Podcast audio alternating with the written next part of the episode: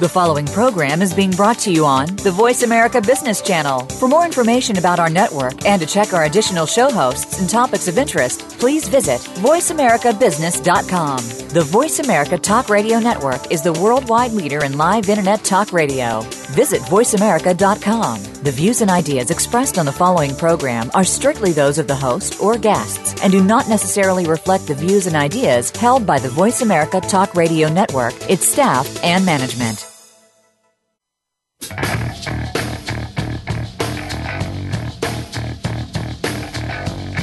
This is the Business Locker Room Show with Kelly Riggs. In business, you have to play to win. You need an edge.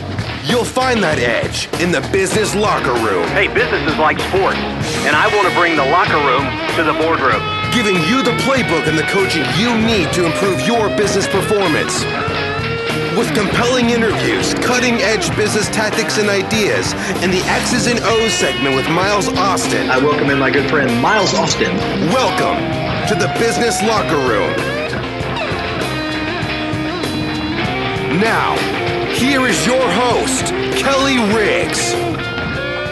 Hey, hello everyone. Welcome aboard in the Business Locker Room. Great to have you. Fantastic show straight ahead. Really looking forward to our guest today, who will join us, Randy Conley, who is a part of the Ken Blanchard organization. He'll be along in just a few moments, and we'll be talking about trust and leadership. I am your host, Kelly Riggs. Great to have you on board. You can find us at biz locker room dot com. Listen to our past shows, find out who our upcoming guests are, listen to some of the clips uh, and interviews, some of the really good ones over the past several months. Been a fantastic month of shows in September, and I'm looking for more of the same in October. Really excited. This is the show with compelling conversations, the kind of useful content that you can use to improve your business today. We look for the practical. We look for real-world ideas. Like to bring guests in who can really make a change, make a difference in the way you run your business and the way you perform in the business world. We have uh, got a lot of things coming down the road, by the way. Next week, Uh, David Long will join us, and we'll talk about his brand new book, Built to Lead. And also my good friend from the city of Chicago, Bob Turson, Robert Turson, will join us. We'll talk about sales and selling fearlessly. So that is coming next week. The week after that, Colleen Francis has got a brand new book called Nonstop Sales Boom. And we'll talk with her as well about her brand new book. Thanks to Michael Sergit on the other side of the glass, making us sound far better than we really are. But uh, it's always great to have a skilled engineer on the other side, and many thanks to Michael for that. We uh, we turn to my good friend Miles Austin. He'll join us for the X's and O's segment, the latter part of the show. But uh, Miles, good to have you in, and uh, we, we've got an exciting tool we're going to talk about later in the show. Tell us a little bit about Sales Loft. Absolutely, Kelly. Great to be here as usual. Sales Loft is one of those innovative new generation companies that understand sales first and foremost. This is all they do. They drive sales, lead generation, and the marketing uh, for sales companies all over the world. And the beauty of Sales Loft is you can install it for free. It plugs into your Google Chrome, and I love their claim. They say, bottom line, no questions asked, you're going to double your lead generation in twenty fourteen. How do you beat that? And if that doesn't get your attention, nothing will. Wow, free, double my lead gen. I kind of like the way that sounds, Miles. You know, that's pretty. I'm not the smartest guy ever, but that sounds like a good deal to me. Uh, you know what? The only thing better than that would is they triple it. So let's uh, let's dig in. These are great guys, as I said. They are um, uh, founded by a comp- a guy that really gets it. He's he's that new generation of sales leader who understands the technology. They embrace it, and they're bringing it to you. And what's really cool about Sales Loft Prospector is it's integrating with all of the social media tools that are out there. I primarily use it uh, integrated with my LinkedIn experience and my C R M tools. And I'll tell you, it is unbelievable. It, people's jaws drop when they see it on the screen for the first time.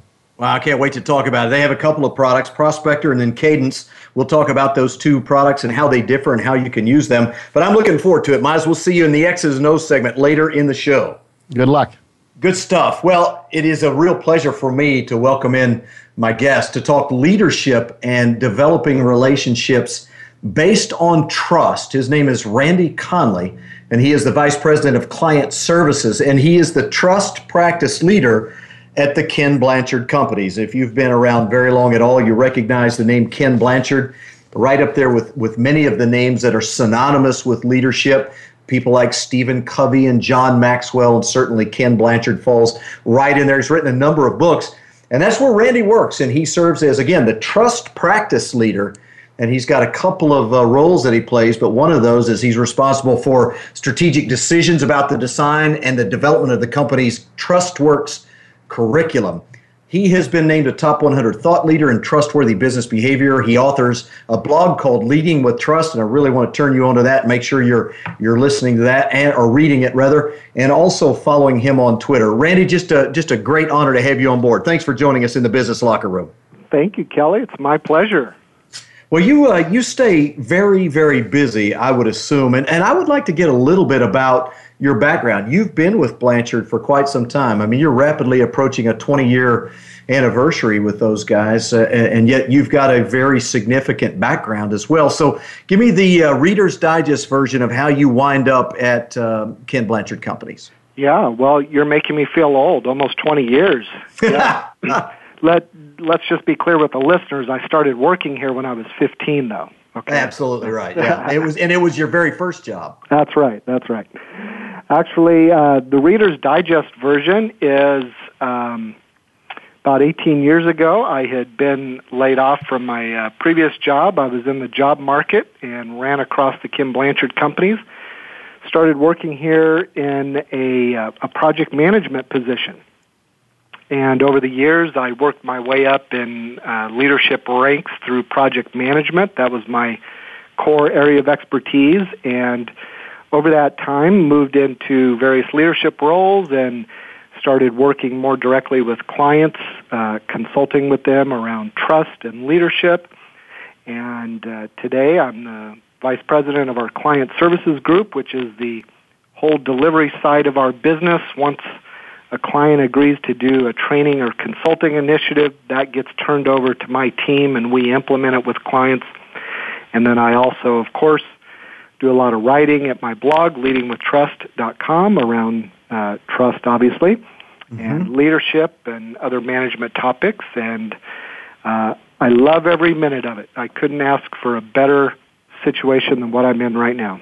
Well, clearly you, you're a part of a uh, a very well-respected and well-known brand. And, and it's interesting uh, from my experience, Randy, is that both character and trust as a part of the workplace seems to me, and this is the question I want to ask you, it seems to be in, uh, uh, enjoying a bit of a renaissance, if you will, uh, you know, based on a lot of things that have happened in the corporate world. But more and more of my clients are, are very interested in any methodology that allows them to to bring character and the implementation of trust-based relationships into the workplace. Do you think that's an accurate assessment? I mean, are we moving in that direction? Yes, I, I do. I, I would agree with that. And it it's it's kind of a bittersweet situation. I think that renaissance is happening because of so many corporate and leadership failures that we've seen over the last several decades. Mm-hmm. And Um, you know, anytime you hit a website, a news website, or open the newspaper, turn on the evening news, you're you're constantly hearing stories of people falling short, organizations behaving unethically, uh, you know, politicians and their struggles, um, and it's highlighted so much the need for getting back to the basics to really. Uh, Learning once again that trust is the absolute foundation of any successful relationship, at work, at home, in the public sector, the private sector. If you have trust and high levels of it, you really set the stage for accomplishing anything. But without it, even the best strategy is pretty much doomed to fail.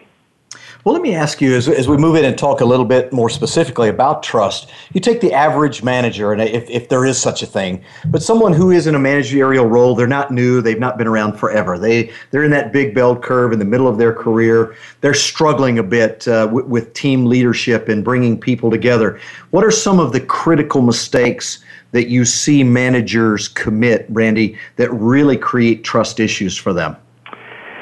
There, there's a few common trust busters, as I like to call them. And uh, I think some of the most prominent ones include not following through on your commitments. And I don't think people really do that intentionally. I, you know, I, I assume best intentions. I don't think most people make promises intending to not fulfill them. I just think we often don't have a good plan for how we're going to follow through. And we overcommit ourselves, and we end up letting people down. If you have a very solid track record of success where that rarely happens, when you mess up once or twice, no big deal. You've got a lot of money in that trust bank account. Sure. But if you don't have that track record, you know, when you say you're going to do something and then don't follow through, that erodes trust so quickly with, with the people that you lead. They need to have some sort of reliability and predictability about how you're going to behave. So I, I would say that's one key thing that trips up many leaders.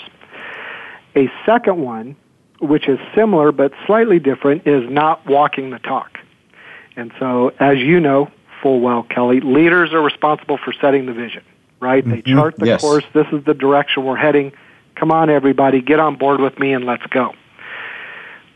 We're really great at saying those things as leaders, but if our day-to-day behaviors are not in alignment with what we're saying, then that erodes trust with people because they begin to see that we say one thing, but yet we do another. And it's it's that old double standard there, you know, um, what's good for the goose should be good for the gander. So I, I, I think that's a, another key obstacle there. Randy Conley is my guest. He's a V P with Ken Blanchard Companies. You can find him, as he mentioned, his blog, leading with trust dot com. Make sure you're following him on Twitter as well, at Randy Conley. You know, the, the thing that gets me about those two trust busters is, is they're so obvious and, and seemingly, I mean, how do people miss this? Uh, you know, that it's something so simple and so straightforward, yet is so commonly abused and creates these trust problems. Is it simply because people are so focused on the work that they're doing, they forget about the, the peripheral engagement of the employees? Is Are they just distracted? Yeah, I, I think that's one factor. You know, people are very busy. It seems like the pace of business just increases, you know, time and time again as, as each year goes by. Um But what I've found in working with clients, Kelly, is that so many people just assume trust happens. You know, right. they, no one really thinks about trust until it's been broken. And that's the worst time to sort of, you know, start thinking about trust.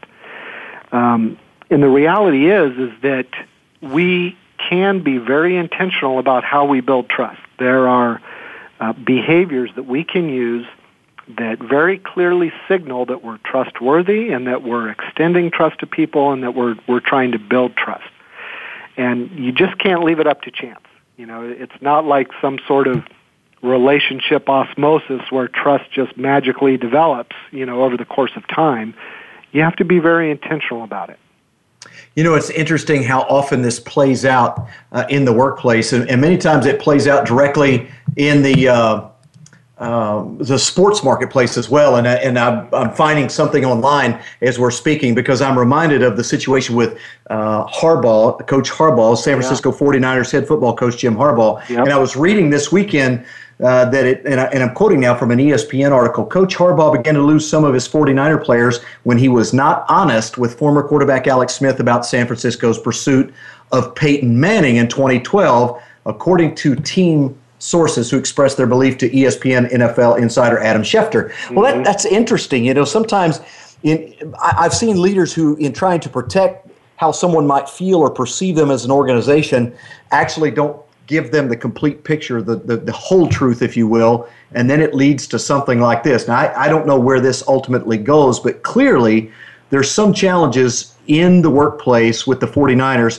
between players and the head coach, created seemingly by just simply not being completely honest. Yeah, uh, that's a great, you know, present day example. And and don't get me wrong, I'm not saying that this is, uh, you know, an easy peasy answer. Leadership is tough business. Anyone who's been in the trenches knows that. And, absolutely. And, you know, it's a constant struggle deciding how much information to share. You know, what's the appropriate level? What's the right time? How involved do you, you know, make your staff? Um, but I, I think it starts from that core, um, you know, character trait of wanting to be honest and transparent, appropriately so, to the people that you lead. And, uh, you know, that happens in everyday conversations. It happens when you are very clear on your intent with people and express that, because if if we're not conscious about being intentional in expressing, uh, you know, our leadership philosophies, our plans, our strategies, we're leaving it up to people to figure out the truth on their own. And Absolutely and right. One thing I've learned is, in the absence of information, people will make up their own version of the truth. Yeah, and the addendum to that, Randy, is they never assume the best. Exactly. It, it always tends to skew to the negative. It absolutely does. Randy Conley, my guest with uh, Ken Blanchard Companies. We're going to take our first time out. And when we come back on the other side, I want to explore one of the real implementations, one of the real interesting pieces and parts of trust, and that is when you're trying to manage your team through times of change. And Randy has uh, written a tremendous blog post about that, six strategies for helping your team manage change. When we come back on the other side of this break, we'll talk more about that. You're listening to the Business Locker Room on Voice America. I'm Kelly Riggs. We'll be right back. When it comes to business, you'll find the experts here. Voice America Business Network. Kelly Riggs is an author, a highly acclaimed speaker, and a business performance coach for companies and executives across the country. Now in his eighth year as founder and president of V MAX Performance Group, Kelly has written two books, One-on-One Management, What Every Great Manager Knows That You Don't, and Quit Whining and Start Selling, a step-by-step guide to a Hall of Fame career in sales. Both are available on Amazon dot com. Is it time to put Kelly to work for you? For more information on training or consulting in sales, leadership development, or strategic planning, visit v max p g dot com. That's v max p g dot com. Today, enterprise technology is both strategic and global. Each week on C I O Talk Radio, I T thought leaders from around the world share their experiences with listeners as they discuss with Sanjog Aul how they are trimming costs and partnering with business to innovate and help I T become more competitive. This means better care for customers and improves the corporate bottom line. If you want to keep up with I T thought leadership, listen to C I O Talk Radio with Sanjog Aul every Wednesday at seven a.m. Pacific Time, ten a.m. Eastern Time on the Voice America Business Channel, the bottom line in business talk. From the boardroom to you, Voice America Business Network.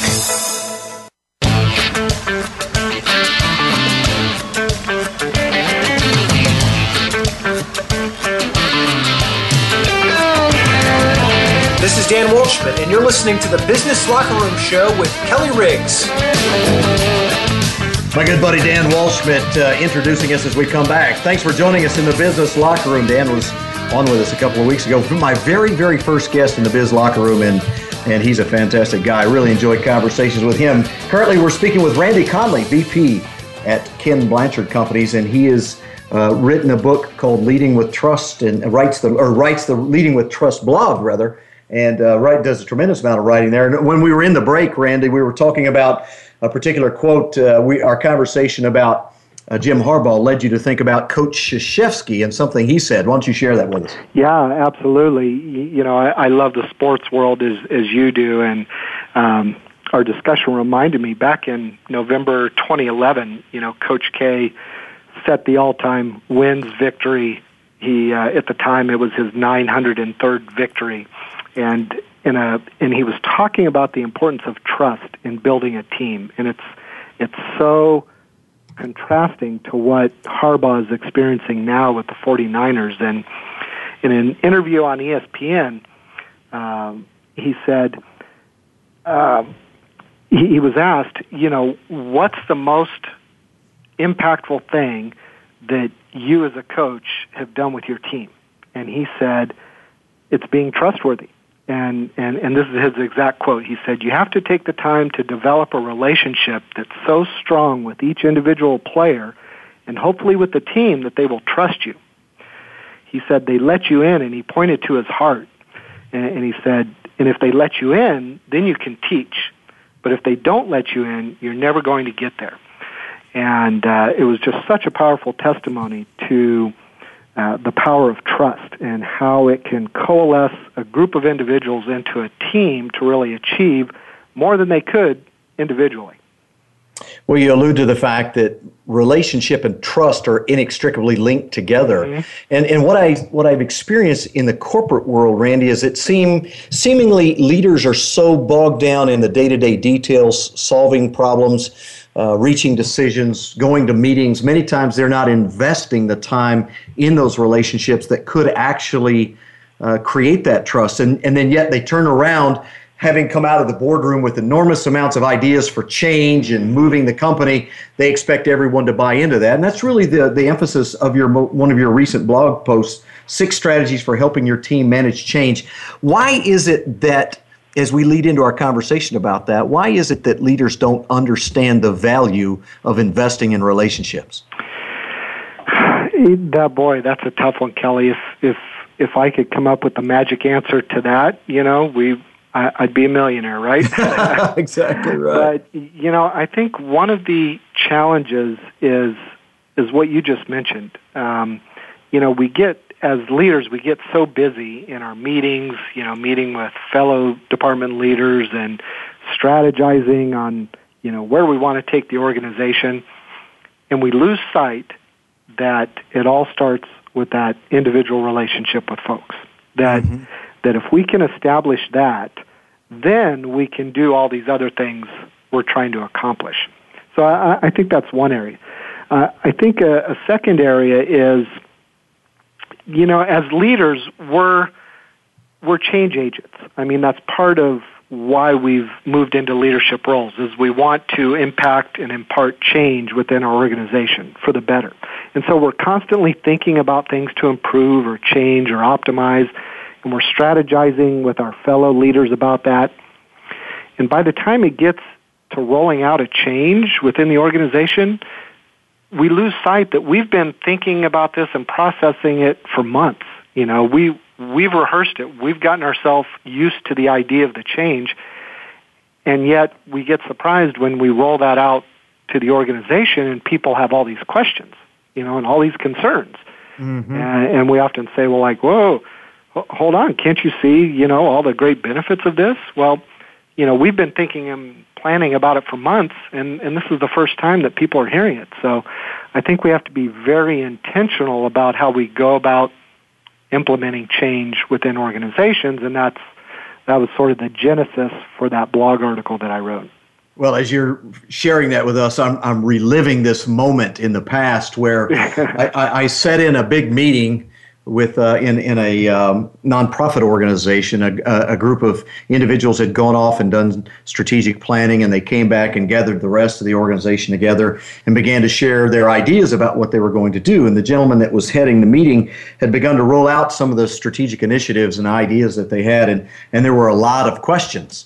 Uh, in fact, uh, the questions were pointed uh, in the sense that Uh, it, it seemed to be incompatible perhaps with some of the things that people believed or thought or whatever. And I remember that he he got so frustrated, and then he got very angry. Oh, boy. And, and I remember talking to him afterwards and saying, uh, you know, clearly there was some, you had some challenges. And uh, he was very upset with the fact that people would question him. Yeah.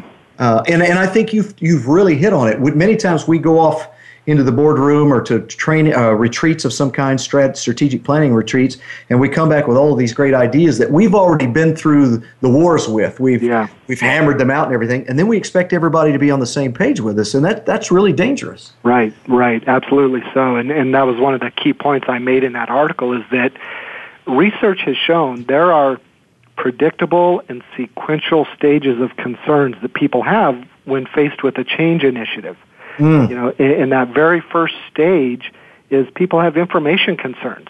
You know, they want to know what the change is. Why is it need, why is it needed? You know, what's wrong with today's situation? And so you, you've got to provide them that information. And the second stage is personal concerns. It's like, okay, you know, you've told me what the change is. I understand why it's needed now, but how is it impacting me? You know, am I going to have to do something different? Uh, You know, is this going to be a win for me, or is, or am I going to lose? You know, what's in it for me? And then after you process those stages those concerns, you move into a stage of implementation concerns. Mm-hmm. So it's now, okay, what, what do I need to do first? What do I need to do second? You know, are, are we going to have training to help us get to this new reality? You know, are, are we changing processes or procedures? You know, what's the timeline involved?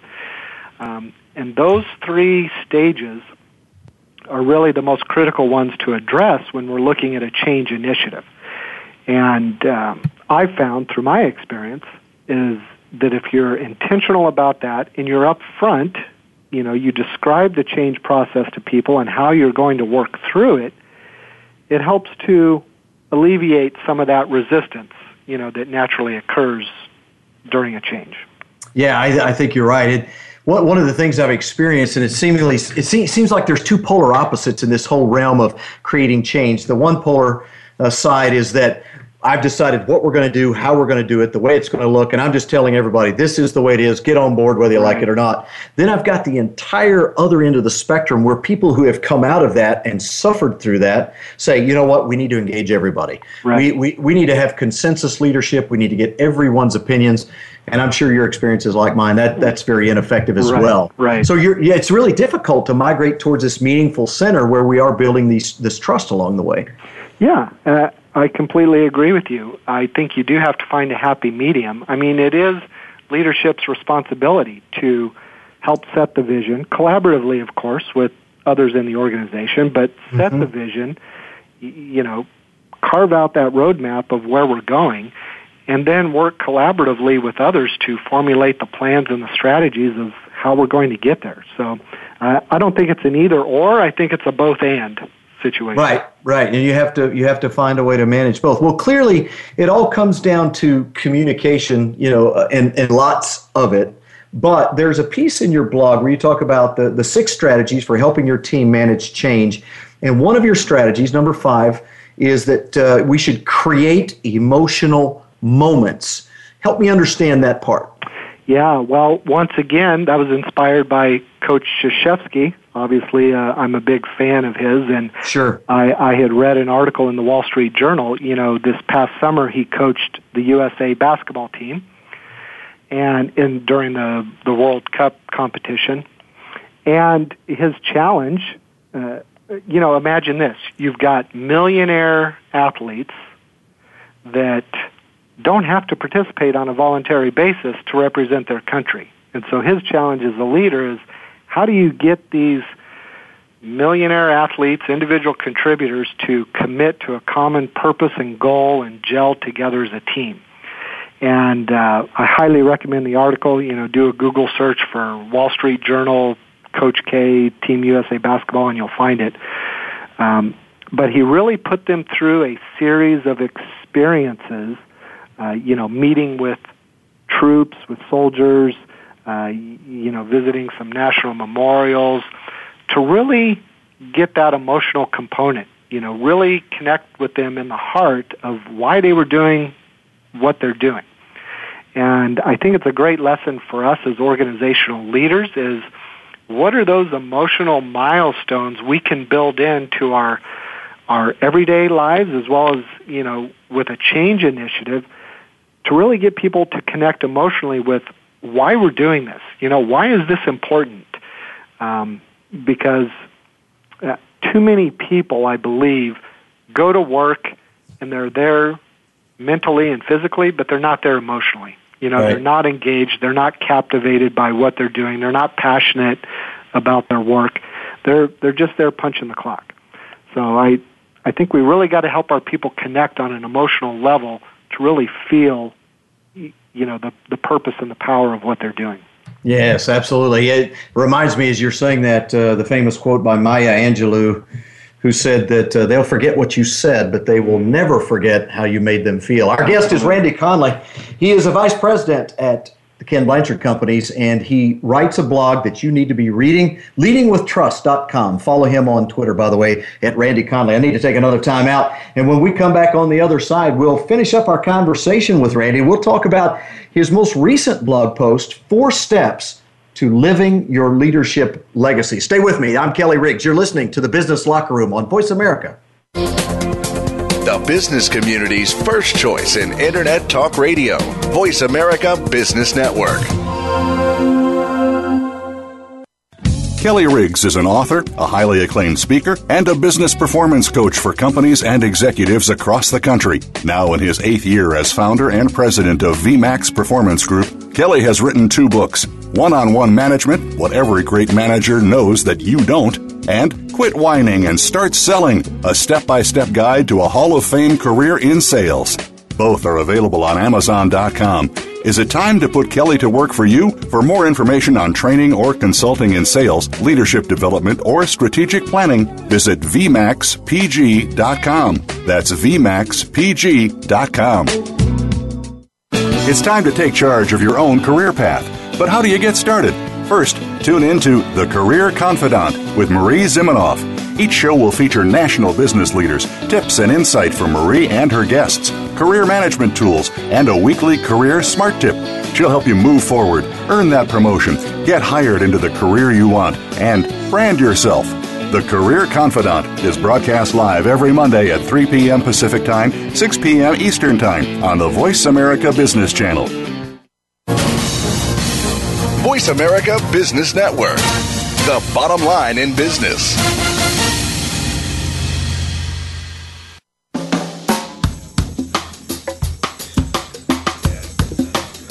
Hi, I'm John Spence, one of the top one hundred business thought leaders in the world, and you're listening to The Business Locker Room with Kelly Riggs.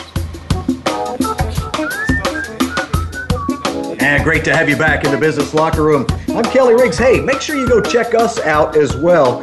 Clearly, I have the guests on because I want you to know more about them, but you can find all of our old guests, our upcoming guests, uh, clips from shows. Uh, you can listen to the podcast right there on our website, biz locker room dot com. Send me an email, Kelly, K E L L Y, at biz locker room dot com. And want to encourage you to follow me on Twitter as well, at Kelly Riggs. Randy Conley's my guest. Great honor to have him on board, Vice President at Ken Blanchard Companies. And uh, he, he writes a fantastic blog. Love love reading the pieces and parts out of that. And I want to talk, Randy, about uh, the, the most recent one, Four Steps to Living Your Leadership Legacy.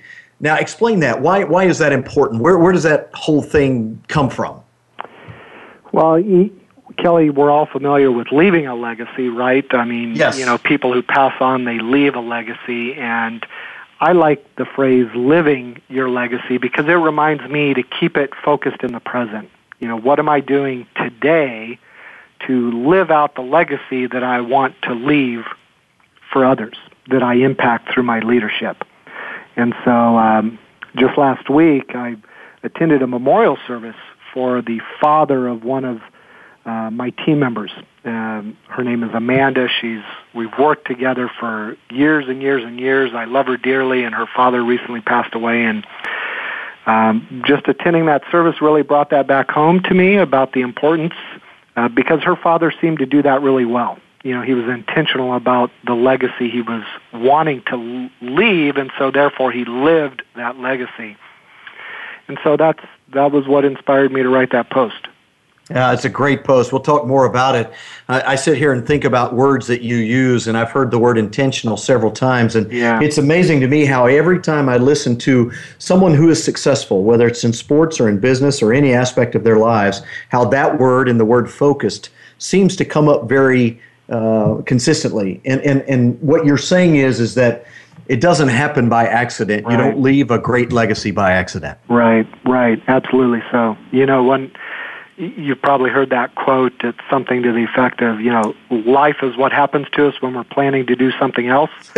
Yes. You know, yes. And, and I can relate to that in so many instances throughout my lifetime, you know, where I haven't been focused or intentional and, uh, thank the Lord, things have worked out well for me, but uh, I've also learned the benefit of the other end of that spectrum, and that is be intentional about what you want to do in life or create or whatever legacy you want to leave. Um, focus and intentionality, you're, you're right. I agree with you on that. Well, certainly what we've talked about in terms of relationships and trust, it doesn't happen by accident. Mm-hmm. And, and in, the, in this particular blog post, uh, you talk about a couple of things. One is knowing your core values, and I, and I think that uh, that makes sense to people. But then you migrate to the next point, which is recording your personal mission statement. And yeah. and I and, and I loved the what you said in it. You'd heard it before, and it sounded like the touchy-feely, you know, holding hands around a campfire kind of right. thing until you did it. Right. Uh, relate your experience. Yeah, it was in a training class actually here at Blanchard years and years and years ago, um, in some of the first few years that I was with the organization. And I was like, oh, really? You want us to craft a personal mission statement? You know, it sounds like, you know, what? Are we going to sing Kumbaya after we're done? Um, I had felt in my gut for a long time what I knew my my purpose was, my mission. Uh, but going through the exercise of actually writing it and forcing myself to, to really think about it and crystallize it really brought it home for me. And it, it brought all those jumbled, messy thoughts that I had had about that topic and crystallized them into a statement that, that made a lot of sense for me. And uh, in the blog article, I, I give sort of a little template of how people can go about crafting a personal mission statement.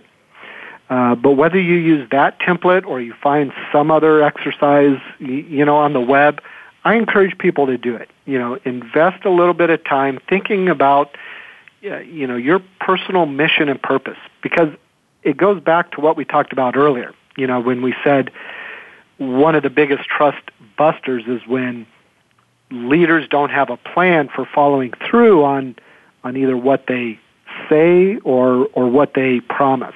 Right? Mm-hmm. And I think having a clear mission statement, it, it keeps you aligned to who you are, what you're about, what you want to accomplish, and it really serves as a good decision point for the commitments that you make. Yeah, absolutely right. Now, the third part of, of your post, which builds on the first two, is you suggest that people should share their leadership point of view with the yeah. people that they lead. Yeah. What's the value in that? Wow, there's tremendous value, Kelly. Um, a leadership point of view, in the context that I use it, is really about the leader sharing his or her leadership philosophy with their followers.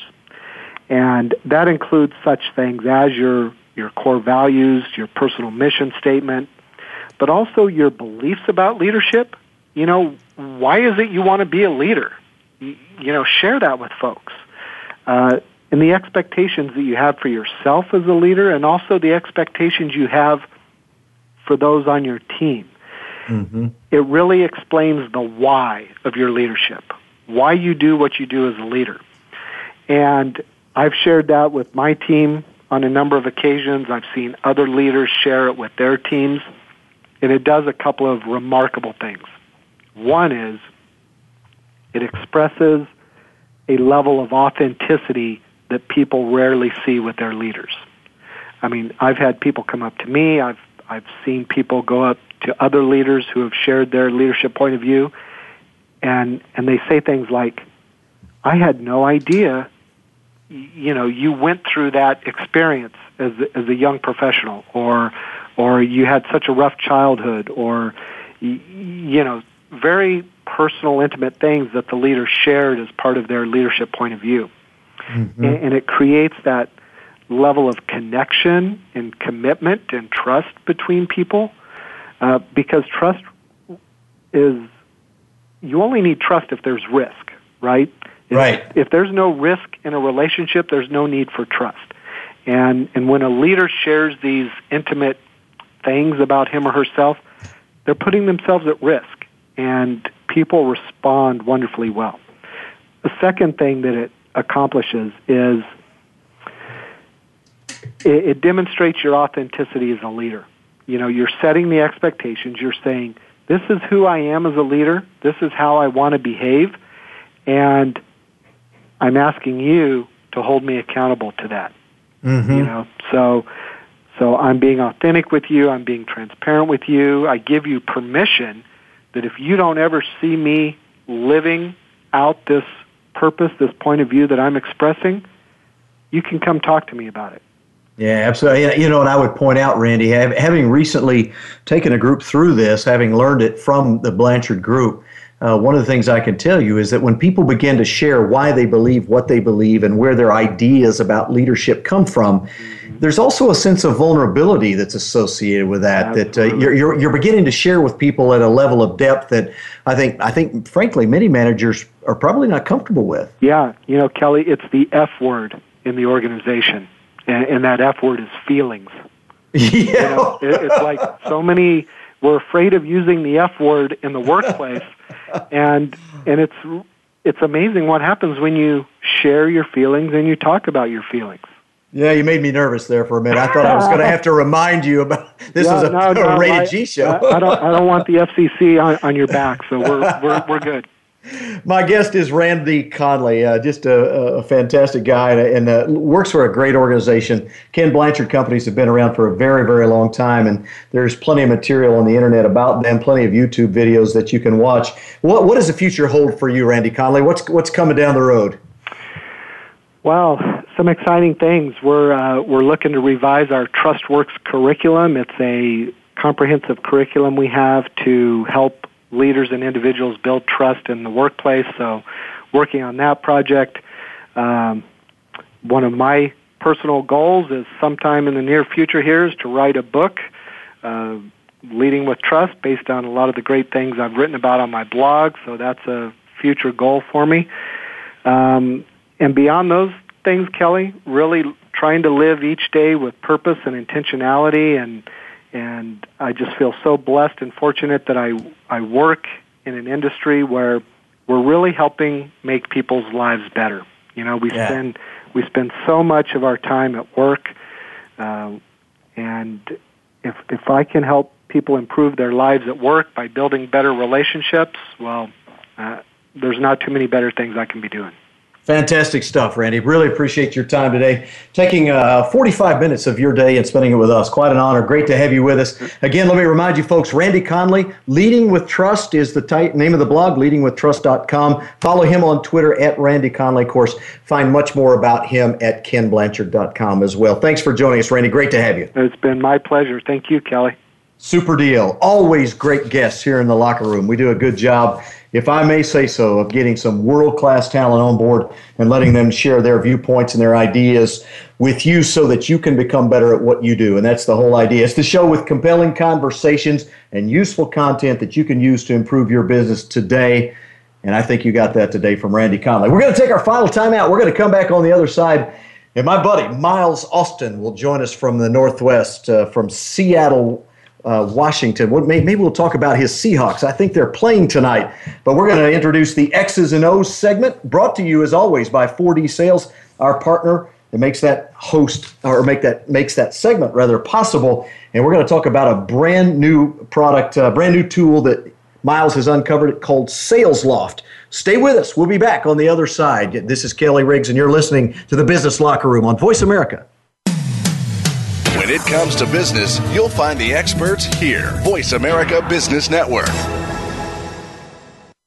Kelly Riggs is an author, a highly acclaimed speaker, and a business performance coach for companies and executives across the country. Now in his eighth year as founder and president of V MAX Performance Group, Kelly has written two books, One-on-One Management, What Every Great Manager Knows That You Don't, and Quit Whining and Start Selling, a step-by-step guide to a Hall of Fame career in sales. Both are available on amazon dot com. Is it time to put Kelly to work for you? For more information on training or consulting in sales, leadership development, or strategic planning, visit v max p g dot com. That's v max p g dot com. We hear it and read about it every day in the news. America is heading over a fiscal cliff. Home prices are still receding and unemployment growing. How can you preserve and increase your wealth in this kind of economy? Tune in to Turning Hard Times into Good Times with host Jay Taylor. Jay will explain the decline of our monetary system and the economy, and will give you winning investment ideas and the tools to protect and increase your wealth. Turning Hard Times into Good Times with Jay Taylor can be heard Tuesdays at three p.m. Eastern Time, twelve noon Pacific Time on the Voice America Business Channel. The business community's first choice in Internet Talk Radio, Voice America Business Network.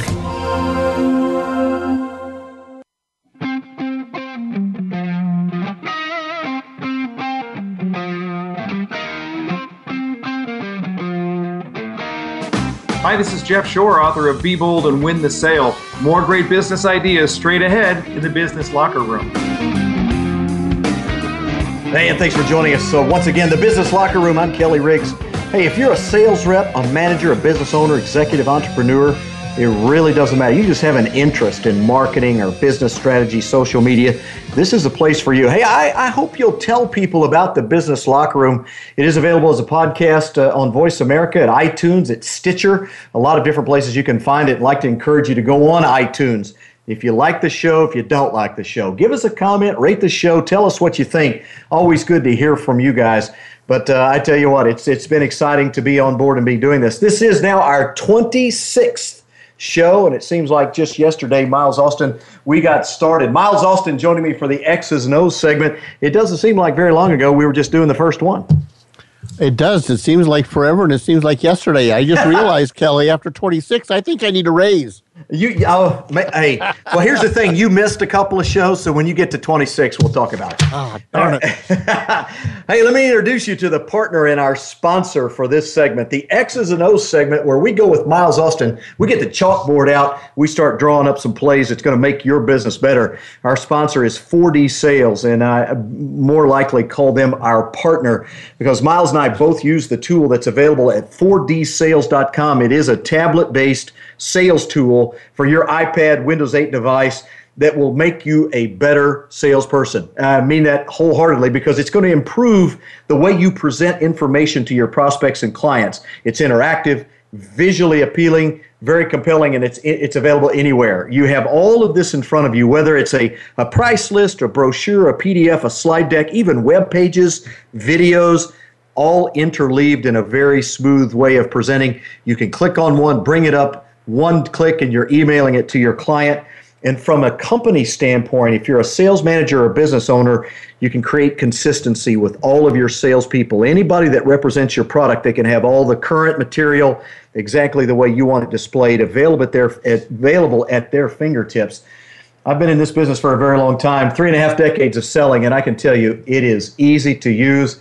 And I wish we would have had it a long time ago, Miles, when we were using what we called site sellers. It's a fancy name for notebooks with little plastic inserts. I, I remember the days, unfortunately. Yeah. Well, unfortunately, we're both that old. Hey, great new sales tool, Sales Loft. And you gave us a bit of uh, an introduction. But this is a product that searches through social profiles to find the exact prospects that people are looking for. Man, I like the way that sounds. Well, I do as well, Kelly. I mean, look, salespeople, right, we all want more leads. We want to research. We want to explore our territory and discover the full potential of what we've got to work with, especially as we approach the first of the year for companies that are on that annual cycle. It's like, okay, I'm getting ready. I want to kill it this year. Um, Sales Loft is a tool that is going to definitely make that easier. It's, it, I always tell people, look, it's probably the easiest way to use the internet to build accurate lists of prospects, to gather, you know, not just how many of them out there, but who they are, and then to begin to convert them to qualified appointments and, and leads over a period of time. So how does it work exactly? Do I go in and put in some parameters, some filters, and then it begins to go out there and look for me? Is that is that the idea? That is a part of it. The first part of it you need to do is go in. The easiest thing is go in and download that. There's a free browser tool for Chrome. We've talked about that in past shows. Yes. Go grab it, download it, put it right up there. And then you build, literally, you build your prospect search once that's installed. So you're going to go in, you're going to click, um, you know, what your ideal candidates are. And it's really a, a great example. In fact, I'd love to explore this on some future show about this whole concept of buyer persona or the ideal client for you or prospect for you, because you literally can go in and build it. You can tell them everything from title to size of company to industry to geography, um, you name it, a title, all of those things. And it will go out and use that data and then search through the social networks that you participate in and bring this information back to you. Okay, I'm a little bit irritated. You know, back in my day, we had to pull out lead cards that we bought from somewhere, or we got out the good old-fashioned yellow pages. Yeah, you know what? I'll tell you, that even that gives me hives just hearing that. So you're, you're absolutely right. And that, that term called gatekeeper, remember, you might spend oh, yeah. weeks or months playing the games on the phone and walking in cold and everything else to, to really honestly to trick that gatekeeper to getting you the name, the direct phone number, or an email address of all things to that client. Those days obviously are long gone if you have any kind of engagement online. Um, and it really is is powerful. Let me use an example. The, the, I use LinkedIn a lot. You and I have had that conversation. I think we've talked about it on the show. I think it's an integral part of anyone that's in business, let alone sales.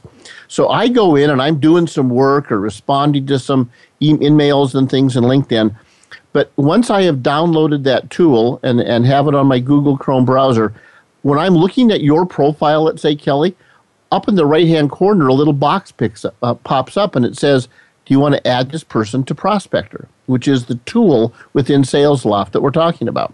Mm-hmm. It's like, hmm, okay. So I clicked that because I'm looking at you. I'm reading, yeah, you know what? This is a, quote, new lead or a new prospect. I click it. It stores it in my Prospector account. I do that over a period of days, over a week or so, and I've added net new opportunities that I've uncovered just doing my day-to-day work. What's nice is, is they do an excellent job of being able to export out those leads at any time in a, you know, either a spreadsheet format or directly into your C R M tool of choice. But the ability, as an example, to use LinkedIn, build your criteria within Sales Loft, and to pull out from LinkedIn groups, from your own connections, and the ability to get those email addresses and phone numbers all automatically within a very easy, straightforward tool is really a very exciting thing when you see it done for the first time. Yeah, no question. Well, let, let, let's explore something you and I have talked about. I get this a lot. I'm sure that you do as well. People tell me, Kelly, listening to the show, you and Miles have got a lot of great tools. And I say, no, that you need to change. Miles has a lot of great tools. I'm learning right along with you. But we're we're oftentimes confused because a lot of these tools seem to be similar or do the same things, or maybe come at it from a little bit per, a different perspective. So I think back to one of the tools, Miles, that we talked about, Who Works At. And it, it, it looks in the LinkedIn profiles and gives you things that you need. How do you compare and contrast that tool, for example, with Sales Loft? And or do they have different applications, or is it just different variations on a theme? Great question. Uh, probably one of the most common questions I get, and very frankly, one of the reasons why people then hesitate because they're not sure, and they do nothing, and that's the worst thing that they can do. So, yes, great question. Who Works At is just that. It tells you where these people work.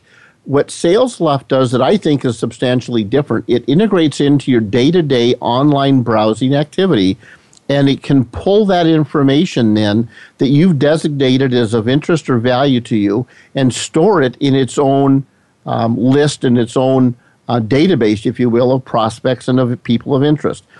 It's it's a great example, I think, where you have to know what it is you're trying to accomplish. I mean, there are literally thousands of tools out there, and it's it's a lot of work, and it can become very confusing. What I always encourage people to do is say, look, explain to me what it is you want to accomplish. Be as specific and as detailed as possible. Once I understand that, if all I want to know is where these people work or where some potential opportunities are, then Who Works At is a great tool.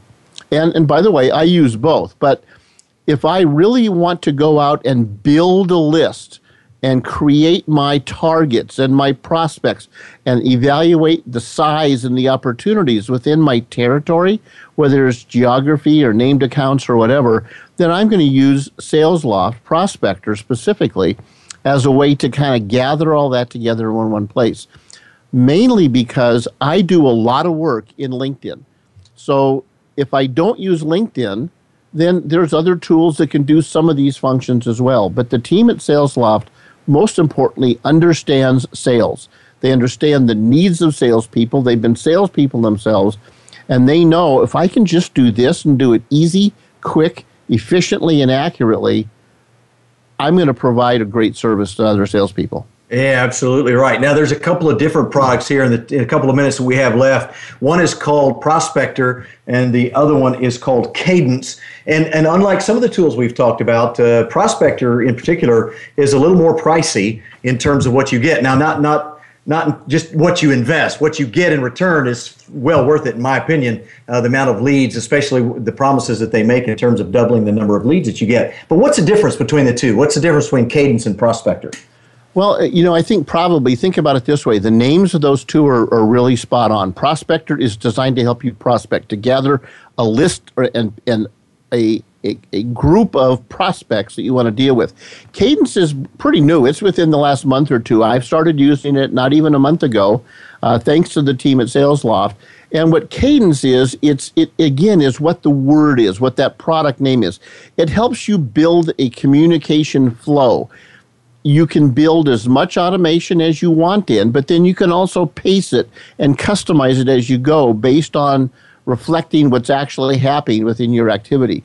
So you can send real emails. They're not all canned. You can give a kind of a prepped email, but you can modify it as you go. Um, It automatically re- removes the replies and things that come in.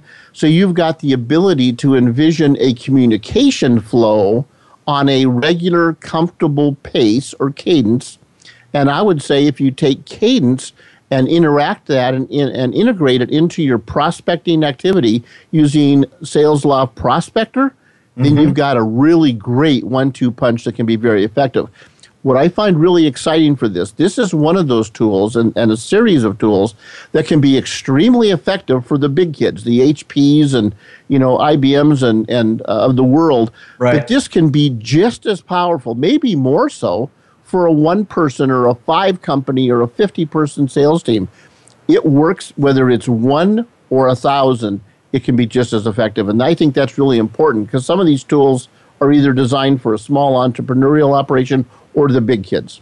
Yeah, he's Miles Austin, and they call him the web tools guy for a reason, because he finds all the great tools, brings them to us, and we bring them to you in the X's and O's segment, thanks to our partner, four D Sales. Hey, make sure you check them out. Never want to lose sight of the fact that one of the very best tools available out there for communicating professionalism to your prospects is the tool from four D sales dot com. Hey, great to have you, Miles. Thanks for joining us this week.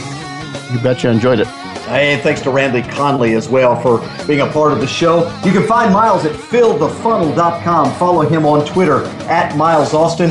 And once again, our good friend uh, Randy Conley, who joined us, you can find his blog at leading with trust dot com. That's going to do it for us. Going to wrap it up. Thanks to Michael Sergit for engineering the show and to Brandy Jackson, our executive producer, making us sound great. We're going to do it all again next week. Join me as we'll talk both leadership and sales in the business locker room. I'm Kelly Riggs. We'll see you next time.